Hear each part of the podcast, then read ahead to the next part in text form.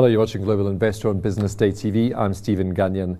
Nick Kunzer from Bridge Stockbrokers in studio to guide us through all that's happening on global markets. Later in the show, we'll also be joined by Yolanda Nodia from Citadel to discuss their Global Equity H four Fund of Funds. All that coming your way shortly. First, though, a quick look at what's been making the headlines.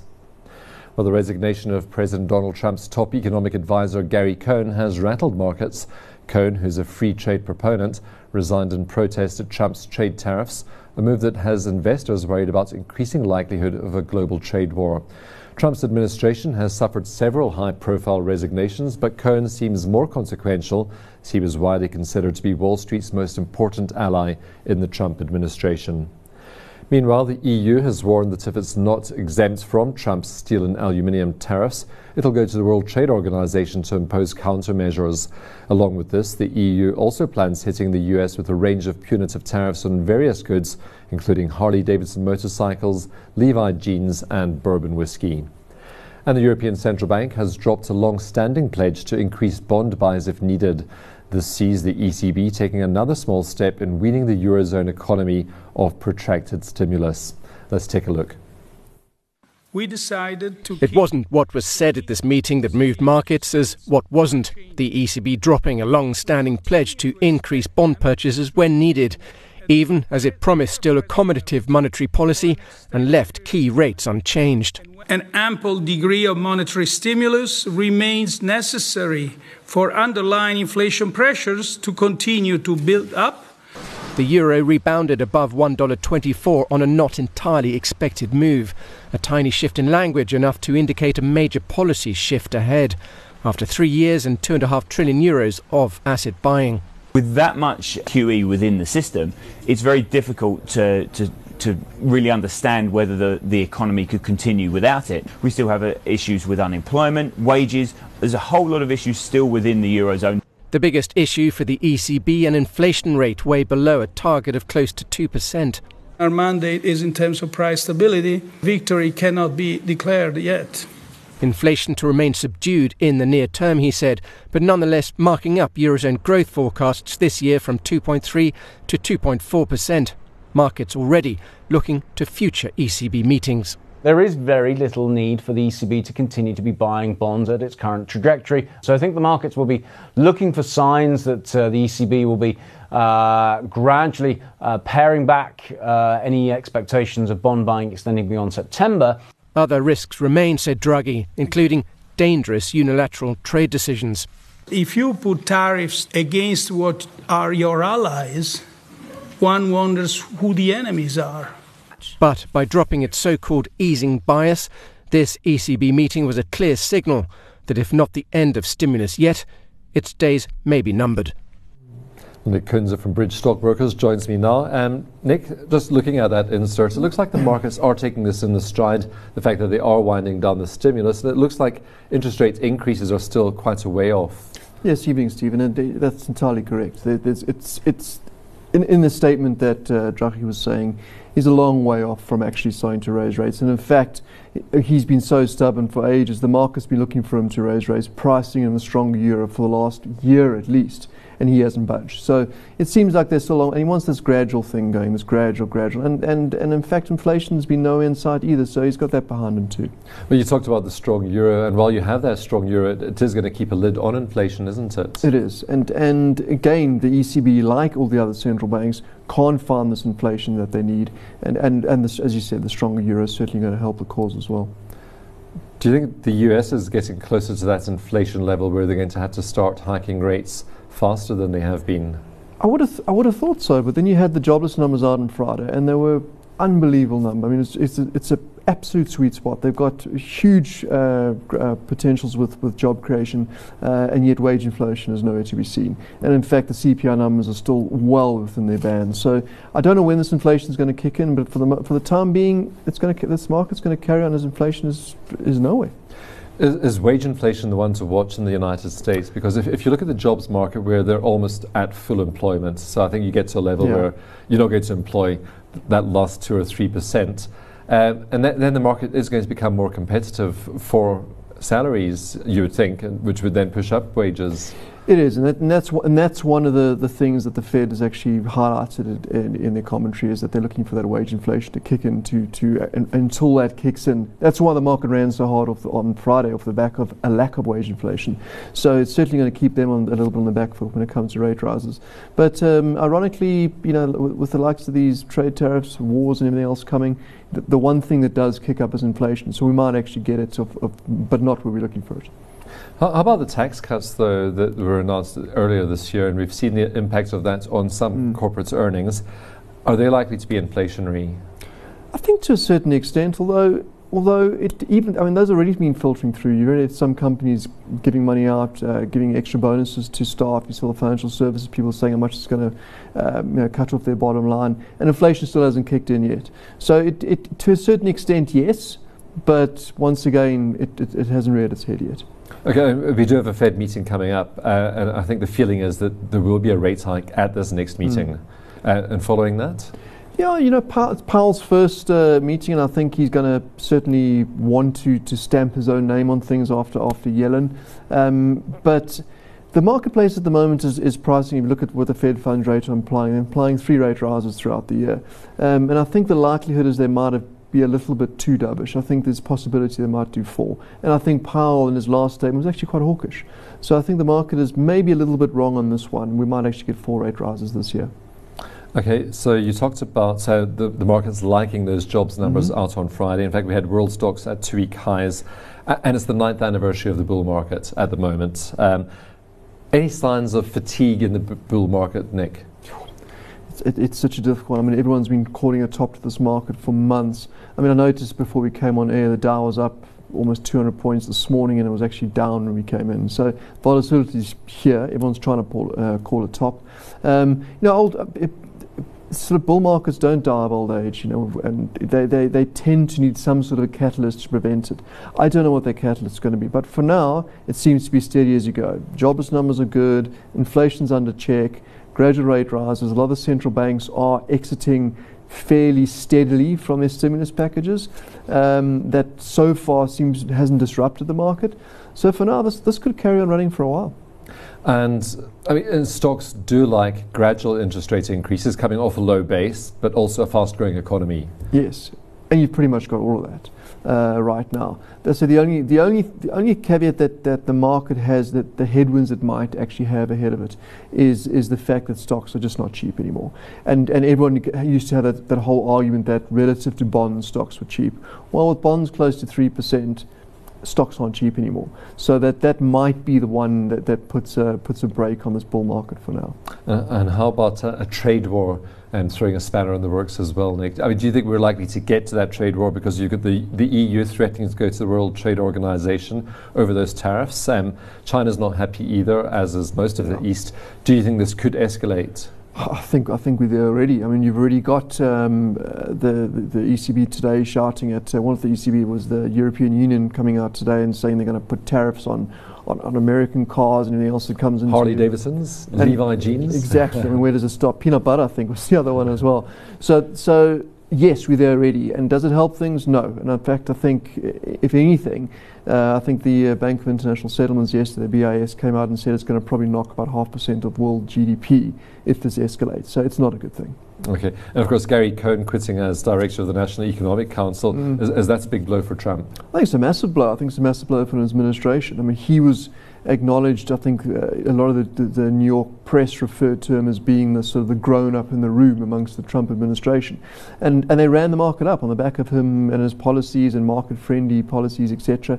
And now that he's gone, I think he was one of the last ones left that uh, was certainly se seemed to have a sort of a sane view on the markets. So with him not being there, I think it's a massive blow. Okay, and finally, at China, uh, voting to change the constitution, taking yep. out the presidential term limits. So really going a step backwards, I would think, for China. No, definitely. I mean, Stephen, they, they, this is, this is, you know, we all knew it's, it's still a communist state, but they were showing more and more sort of market-friendly policies, opening up the marketplaces for, for foreign investments, et cetera. But this can't be seen as a good thing. You know, having one person as a president for life um, is, is certainly going to put a spanner in the works with China. And, it, and it, right now, it looks like an easier help it can get. Okay, and finally, uh, You said the market's looking expensive. Mm-hmm. Anywhere that you are seeing value globally, any specific sectors or geographies where, where you are looking around? I think some of the emerging market space has still got some legs to go.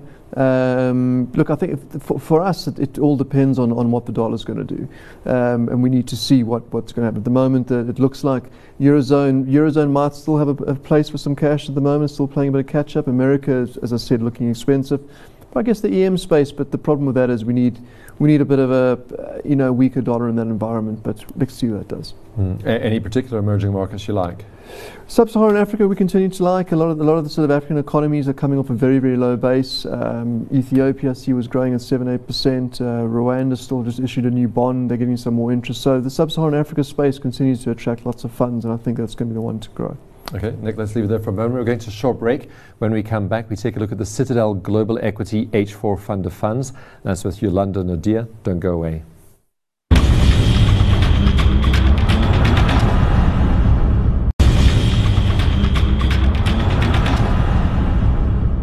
Welcome back. You're watching Global Investor. Still with me in studio, Nick Kunzer, joining us on the line to discuss Citadel's Global Equity H four Fund of Funds as Fund Manager and Head of Fund Research at Citadel, Yolanda Nodia. Um, Yolanda, thanks very much for joining us. So if somebody invests in the Citadel Global Equity H four Fund of Funds, what are they investing in? Stephen, good evening to yourself, your viewers and listeners. Uh, for investors in this fund, they get, in essence, a style-neutral benchmark aware global equity fund in which investors can invest with rands or in rands. So that's the benefit of this fund. You don't have to convert to dollars, you can invest with rands. Why, why a fund of funds? Why would an investor go for this rather than going for one of the underlying funds by themselves? We pool the assets uh, of all the individual investors, so we have the benefit of bulk assets, and we negotiate fairly good fees on behalf of our clients, and we give all of that through to clients on the first hand. Um, the other factor that's important is that we can manage specific style risks. So a, an investor can choose any individual fund, but then you have to be aware of the specific style, for example, growth or momentum or value style that you are exposed to. In this fund, we blend them together in a style-neutral way, and we are benchmark aware in order to ensure that the fund doesn't deviate significantly around the benchmark, but that we can give the, the ultimate investor here the asset class's returns over time. Okay, so, I mean, there are three main funds um, that, that you're invested in. That's Peregrine, Nedgroup, and Orbis, in all of yeah. their global equity funds. Do they have significantly different styles from each other? How, how do you go about selecting those managers? Yeah, we have a list of um, around ten global equity managers that we have approved in due diligence. The, the beauty about the Peregrine Global Equity Fund, or Global Greats, its name has changed, is that is really a blended fund. It is really blending value, growth, and a bit of momentum. It is looking for about forty Fortune five hundred type companies. So it's all about strong brands and not necessarily about paying a cheap, cheap price for it. So yeah, with this manager, you do get a little bit of growth, and the manager is willing to pay up a bit. And this portfolio ultimately should benefit from a compounding effect over the longer term of these great companies. So that we see as the core of the portfolio. We then blend that with the Orbis Fund. Now, Orbis is not new to South Africans, and you know that with Orbis you don't have necessarily have a lot of key man risk because it's managed by great teams, both a sector team and a global team, and then their portfolio construction teams. Here you get a global diverse portfolio of undervalued and, and often, in our view, contrarian-type stocks. And despite that big fee that investors pay if they have outperformed for a prolonged period of time, it, it is a, a fund with a great long-term track record, but it's for the patient investor and for an investor that's alert. And the reason I say that is because over time, Orbis can outperform significantly so by ten, fifteen, twenty, thirty percentage points over rolling one, two, three, and four years, but it can also underperform. So what we do when we manage this fund is we try to avoid the normalization of the excess returns. So I'll give you an example. The Orbis Global Equity Fund is outperforming over the past two years by cumulative twenty percentage points. It's phenomenal. The fund has done really, really well. They've benefited from the the um, I T exposure, et cetera, and some of the F X calls have also come through. For us, that's a wonderful outcome and a beautiful problem to have. But we are now slicing off the top. We are now taking a bit of prof- profit on that excess returns as we see it, and we have introduced an index fund which will also bring down the total cost of the Citadel Global Equity Fund. So we are careful when we introduce Orbis into a fund. Be careful of when you go in. Try to get into a fund, into this one specifically when it's underperforming. And then when it has done very well, skim off the top, take a bit of the cream off the top and do something else, else with that money. Okay. Uh, Nick, your, your, your thoughts on the strategy here, so the style neutral st- strategy they're aiming for, but also around Orbis and taking money off that, mm. particularly into the iShares uh, World Equity yeah. Index. Yeah, I mean, it, it's it's especially in this day and age with market neutral is the, is the way to go. I'd, I had a question for Yolanda though on, uh, Yolanda, hi, just a question regarding um, just on the fees. Um, you know, as active fund managers, we've we've taken a lot of stick recently with, with the fee structures, everyone piling into E T Fs and all the rest yeah. of it, and everyone happy or rather paying as minimum as they can. Um, how are you, are you noticing with, with fund of funds, with, with the layering and the fees, have you had any sort of backlash against it or not? Yeah, we do get resistance to some extent, and that's understandable because it's a it's a global phenomenon. Yeah. And South Africa is not escaping it at all. That's part of the reason why, after the significant outperformance of Orbis, that I'm introducing the iShare, for which we pay collectively because we have bulk money. We pay eighteen basis points or below twenty. So that's going to reduce the, the T I C, the total investment charge of this fund, uh, fairly significantly so over time. So we try wherever we can to get the best possible fee, and the beauty of bulking is that we can invest in these underlying funds as institutional investors at a yield or a rate that the individual investor can't invest in. But absolutely, you're right, there's pressure on fees, and we are doing everything in our our power to also reduce fees for the client. And you're looking again at T R E R down, down to about what? Ultimately, if I can get it down to about below two, I would be happy. Yeah. Mm. Would, would that be a good outcome, Nick? Yeah, it, it, it, yes. I mean, it, look, it's obviously um, the, the T R, what it was of two point five three odd percent is, yeah. is a lot, and it's obviously going yeah. to it, it's going to impact performance as well. Um, and half the performances these days with fees, and it, unfortunately, it, it's the it's the talking point of the moment. Everything's about, you know, we've been the whipping boys for a while with, with active fund managers, everyone moaning about the fee structures. So it's definitely a step in the right direction. Mm. Yeah. Uh, y- Yolanda, your benchmark is the M S C I All Countries World Index, yeah. um, and, and you have been lagging that. Is that a fa- is that a factor of the, the fees that are um, layered onto the onto the funds? Yeah, if we look at it in um, net terms, over the past year, the fund is forty basis points behind the benchmark. So if we were to look at that on a gross basis and you were to add the two point five to the six point eight, then we would have had nice outperformance. But it's, we have to look at it on a net of fee basis because that's what the client is ultimately getting. Part of the reason why we have underperformed by forty bips over a one-year period is the um, fact that we had limited exposure to emerging markets. We have had exposure indirectly to emerging markets via the Peregrine Global Great Fund, but it wasn't enough because, as you know, the emerging market equity um, sector as a group have outperformed significantly so over the past year and eighteen months. So if we have had a little bit more of that, we would have benefited.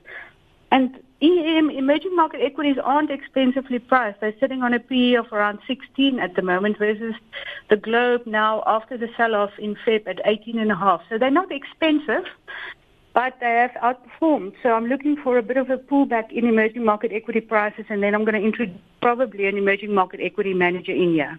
How, how underweight emerging markets are you relative to the benchmark?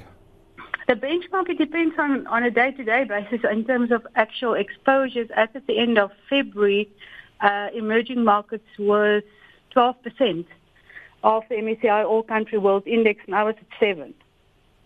Okay. Uh, so talk us through the RAND. So this is a RAND-based fund. Investors are investing RANDs. And obviously last year was a tricky one when the, when the RAND rebounded so strongly in the, in the final quarter of the year. And that, that must have held back not only your performance, but also the performance of the benchmark when translated back into RAND. And I suppose that's something that uh, investors just have to deal with. Yeah, um, we fortunately offer another fund, and that is an offshore a global equity fund hedge back to RAND. Now, that is a beautiful asset class because in the hedging, you get the additional five, five and a half to six percent, depending on the interest rate differential. So that fund has done really great despite the RAND strength. Here, as you mentioned, the index is as much impacted by RAND strength as the fund. And if you look at it over the past twelve months to the end of February, global equities were up about eighteen and the RAND strengthened by about ten point eight or eleven percent versus the dollar. So absolutely, yes, a significant portion of the offshore U S dollar-based equity returns has been negated by the RAND. But relative to the benchmark, it, it's not an argument because the benchmark also moved, as you know. Mm. And of course, you'd be hoping that investors would be coming in while the RAND is strong as it is at the moment, yeah, because then they can benefit in the other direction. Yeah, and we our internal models are now showing fundamental RAND fair value at around twelve point eight at the moment, and this afternoon we were sitting at eleven eighty, or the latest that I looked. So if you take all the economic fundamentals, for example, inflation rate differentials and, and um, commodity prices, et cetera, into consideration, we think the range should be at around eleven, uh, about twelve eighty. So we do see and think it's a good opportunity for South African investors to still diversify offshore and inv- invest in a fund of funds like this, where, yes, the fee isn't dirt cheap, but we manage the risk for the client around style and around the benchmark, um, very specifically so. Yolanda, how nimble can you be when there are changes in the market to take advantage of? So you said you missed out on the emerging markets rally last year. Yeah. Are you able to take advantage of something like that, being a fund of funds? Um, do you have to go to the underlying fund managers to, to get them in step? Yeah, easily, because fortunately the fund size is five hundred eighty million, so we are Iran. So we're not swamping any of the underlying managers. We can be nimble. And if I want to take a strategic view on an asset class and just go in at a right point, I can go in with an index fund, which is easy. Alternatively, we have emerging market actively managed funds available on our approved fund lists internally, which I can choose from. So I have three choices currently that I can choose from if I decide to invest in emerging markets. And I'm really hoping for that opportunity to come because I think there's still an opportunity in E M. Mm. I mean, we were chatting in the first part of the program, Nick, and you, you were also seeing opportunities in E M. Would you want to be invested in a fund that has exposure to that? Well, exactly, exactly what we're speaking about. And you, you said to me, you know, where would you put, you're looking to put money now? And my first answer was, was E M. I think um, London's exactly right. You know, the, the, a lot of the sort of uh, uh, the first, well, the, you know, the top six countries in the world are all they're all looking a little bit expensive. They're not cheap anymore, and, and emerging markets. Um, You know, they, they have they have run a little bit. They're not they're not cheap as they were, but they certainly offer much better value, I think. Mm. Uh, Yolanda, in the Orbis and the Peregrine funds specifically, and you chatted about Orbis, Orbis a little bit, um, but they were cushioned um, by the, the strong rand, or from the strong rand towards the end of last year, purely due to their exposure to financials, tech, consumer discretionary sto- uh, stocks. Are, are you seeing more strength ahead for those sectors? Where, where are you seeing the value or the, the, the opportunities um, going going on into twenty eighteen? At a spill level, is that, Stephen? Is that the question? Yes. Th- there's, there's almost no sector internationally that is cheaply priced anymore. And you can understand why, because the equity markets aren't cheap anymore after about ten years of a bull market. So it, it will be all about individual stock selection within sectors. I think financials may still have some um, tailwind as a result of the tax uh, changes in America. Energy has lagged significantly so, and the oil price has rebounded, so perhaps there's an opportunity there. But I'm not a sector specialist, so that's why we allocate to global managers, and we rely on them to survey the world and then look at where, where they find the stocks. And they typically don't look at sector views per se, so it's more of a bottom-up. We like a specific stock, and it, it just tends to be in a specific sector. So the sector allocation is almost a bubble up of the underlying stock selections that the managers do. Mm. I mean, lo looking at some of the stocks that they've included in the portfolio, Nick, you've got Charter Communications, Rolls-Royce, Alphabet still there, despite yep. uh, the strength that you have seen there. Airbus, y your thoughts on the, the kind of makeup of those top holdings? Well, f funny enough, we, we've got an offshore fund as well, which has got very similar to this. So th it's the usual suspects. But I mean, Rolls-Royce has had a great run recently. Um, you know, there's the Alphabet, of course, is the tech stack. NASDAQ hit a new high yesterday. So it's a, it's a very well-weighted um, portfolio, and I actually quite like some of these shares. We've got a couple yeah, of them as well. I think that the reason also why people will recognize it is all because the Peregrine Global Great Fund is the main fund here with the, the largest allocation, and it is really about those Fortune five hundred companies. Yeah. So the, the average investor should be able to recognize these and feel fairly comfortable from a from uh, at least a, a knowledge perspective in terms of I've heard about it, I know something about it, and it's not something completely out of the box. I see. Just, just, just out of interest, John, I see you. Did you, did you exit Berkshire Hathaway? No, it's still there's still the fourth, fifth largest stock. Is it okay? Got it. Yeah. Okay, uh, Yolanda, we have to leave it there for just now. Um, hopefully, the RAND will play in your favour this year, uh, and we can chat again in a year's time. But thanks so much for joining us. Big pleasure. Thank you, Stephen. Thank you very much. All the best. Thank you. That's the show for this week. Do remember to tune in tomorrow at ten o'clock when we'll be broadcasting African Rainbow Minerals interim results presentation. For now, though, thanks again to Nick Kunzer, branch manager at Bridge Stockbrokers, Yolanda Nodia, fund manager and head of fund research at Citadel for their insights. Thanks to you for watching. Same time next week. Goodbye.